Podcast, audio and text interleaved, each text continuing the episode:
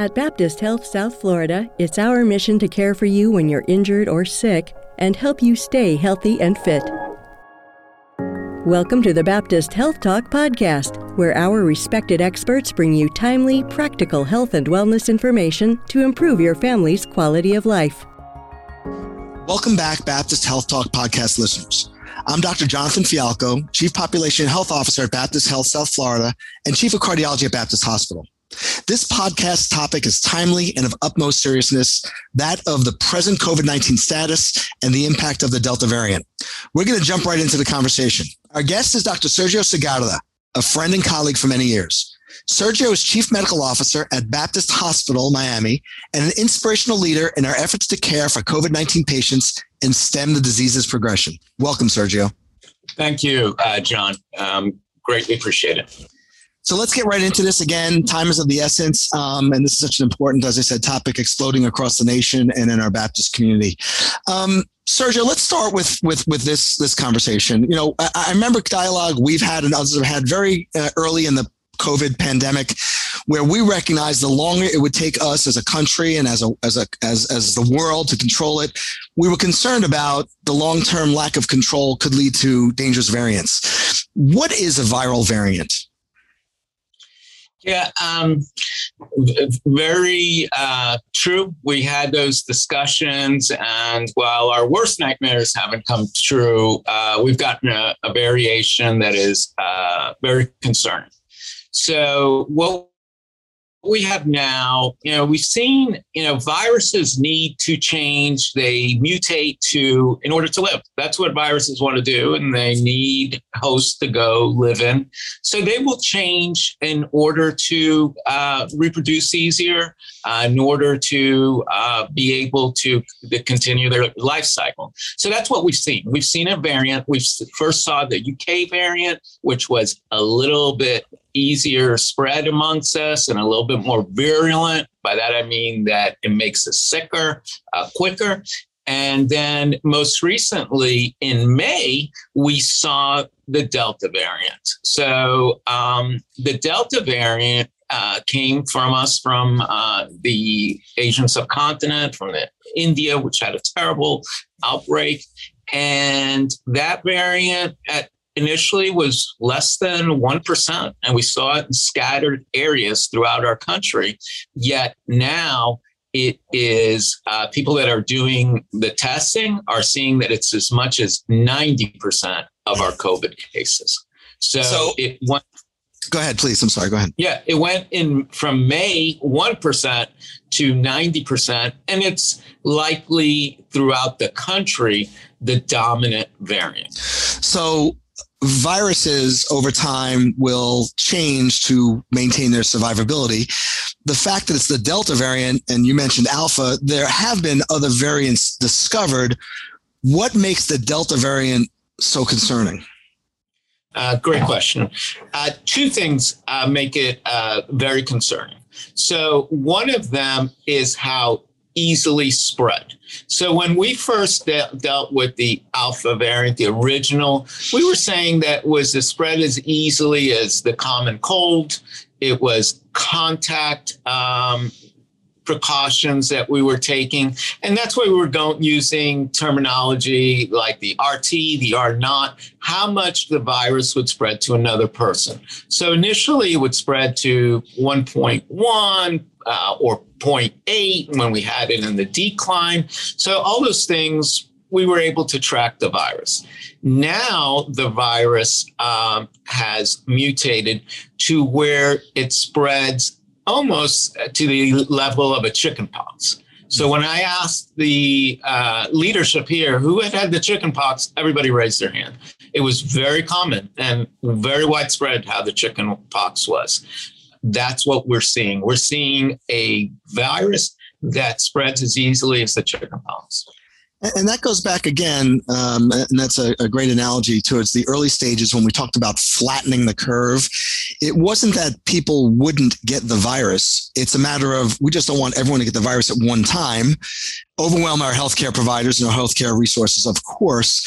And even if it's a relatively, um, we'll say not virulent virus, meaning, you know, most people will survive it, because of the amount of people getting it, there will be deaths and there will be disabilities and will be hospitalizations. So if you've expressed well that the Delta variant is more contagious, a person can give it to more people. The amount of exposure one has to someone with Delta is less that will make them sick. Is it more virulent than the regular, than the early COVID uh, virus? In other words, are people sicker from it? Or is it just so many people have it, the, the percentages will wind up still with a lot of sick people? It's a, it's a combination of, of both. Uh, it does spread a lot easier. And because the viral counts, because the amount of virus that the person uh, is exposed to, receives, as well as uh, the person that sick gives off, we've seen a higher viral count. We have seen people that are sicker. So these are these are folks that we're seeing now that have gone. You know, we have some that are repeat. Uh, uh, cases, but the majority are novel cases. This is the first time they've had COVID. Um, and we're not seeing it in that elderly, debilitated population. We're seeing it in a very vibrant, younger, healthier uh, population that's out in our workforce, that's out in our community. Uh, that's not only the people that we're seeing that are coming in, but also, unfortunately, people that are dying uh, from uh, COVID. Uh, so the so, last week alone, you know, we've had uh, three deaths. Of the three deaths, one was in the 80s with multiple comorbidities, someone that was more frail. Um, however, the other two were in their 50s, and one of them had no comorbidities. So that's very concerning. When you have a 52 year old, otherwise healthy person that comes down with COVID gets into the ICU and dies of COVID, that's very concerning. You know, I, I, I use an analogy in, in certainly uh, in my practice, and when you when you work heavily in preventive areas, you know, how do you get someone who feels well to do something to prevent something that may or may not happen. It's hard. I mean, people don't perceive right. of themselves at risk. So through what you've just explained uh, very eloquently about the Delta variant and why it has become a scourge in terms of its transmissibility, you've mentioned, you've not mentioned, you've said that you're seeing at Baptist Hospital as the chief medical officer increased volume of COVID patients again, um, younger patients. Um, let's talk about that preventive strategy and, and the vaccine. So first, are you seeing a differential in the hospitalized patients between those vaccinated and not vaccinated?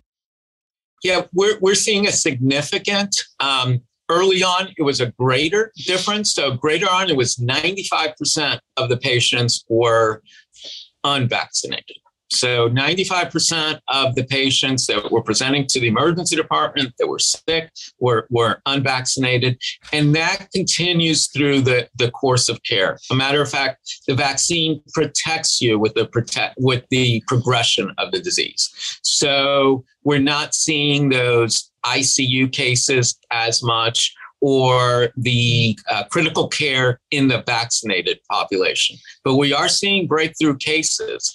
And I think as time evolves, we're going to end up seeing more breakthrough cases because there's just more of that constant repetitive insult on vaccinated uh, patients. So, vaccine offers a lot of protection. However, we also have to go through the mitigation strategies. We also have to wear our masks, uh, wash our hands, uh, socially distance all of those things are also of utmost importance. When when we say um, 95% of the acutely ill are not vaccinated, and we do know vaccinated people can get ill, although you know I think the the hospitalization and death rates remain significantly lower. Correct. We're also working against time that we know that boosters may be necessary, so there might be some waning of the vaccine benefit. But it's very clear what you're saying that it still benefits an individual to get vaccinated, um, um, but also it, it, benefits the people around them if they get vaccinated, if you're vaccinated as well. So uh, let, us switch gears for a second. I do want to get back a little bit to the to the sure. virus and the vaccines. How do you find, in your experience, you're able to discuss with people that not only should they get vaccinated, but if but but how should people engage others around them who might be vaccine hesitant to convince them that it's better for themselves and the community to get vaccinated. What what kind of conversations? These are tough conversations we all have. But how do you how do you approach that? Yes, yes, uh, a critical conversation in, indeed, and and is very sensitive. And uh, a lot of people have that predisposition, and frankly, are angry when uh, we bring up even asking uh, the vast vaccination status. So part of it is as healthcare professionals is how we ask it. So if we ask it in a non-judgmental manner, if we say, "Hey, you know, we we need to know to see, you know, the amount of cases, you know, whether you're vaccinated or not," as opposed to saying, "Hey, why didn't you get vaccinated? You have COVID now." So how we approach our patients is is important. Um, that we aren't judgmental. A lot of people, you know, didn't get vaccinated because they had misconceptions. There's still a lot of myths and misinformation out there. So the first thing we need to do is clear up those misperceptions and say, hey, you know, why are you hesitant? Let me know why um, you know you, you haven't got vaccinated what are your concerns so when we approach it like that as healthcare professionals people will open up and, and tell us and and i'm happy to say that there have been people that I've been able to change their mind that have said, oh, gee, it really won't affect my daughter's DNA. It really won't check, change her DNA. I'm like, no. You know, the same thing with long term effects. You know, Sure, we don't know what the vaccine is five years from now, but we haven't seen any other vaccine that has caused problems in, in the long term. And we have a short term crisis, we have an immediate crisis. So, those people that, that are hesitant, I approach as not only if they're on the fence for themselves, I ask them to look at those around them. Do they have susceptible people that can't make the decision, whether they're children or they're debilitated adults that, that have difficulty getting it? And, you know, most people are um, open to it, to that discussion. Again tough discussions for all of us yeah, um, but that's a, a, great a great you know approach and um, and context.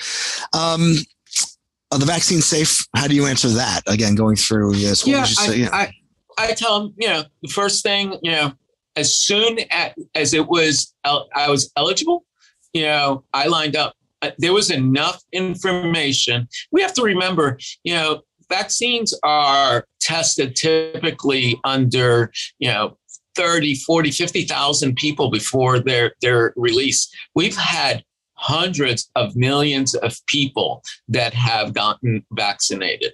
So the, the population has been secondary to none as far as the amount of, of people.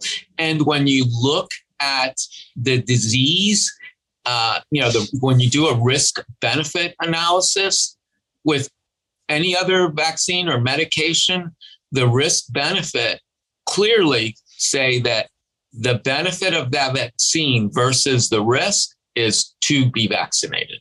And that's what we do in all aspects of, of medicine. Nothing that we do is without potential harm. That's why we do the risk benefit. Great, great. Um, vac- does the vaccine work with Delta? Yes, the vaccine has been shown uh, to, to work with Delta.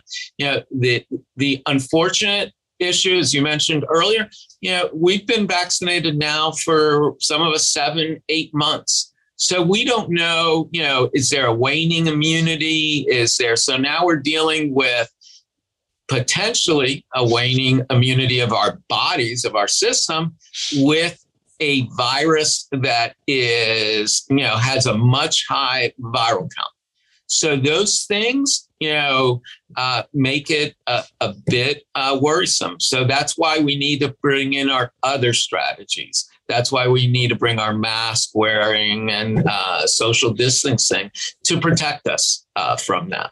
I can tell you personally, I am behaving as if I was unvaccinated.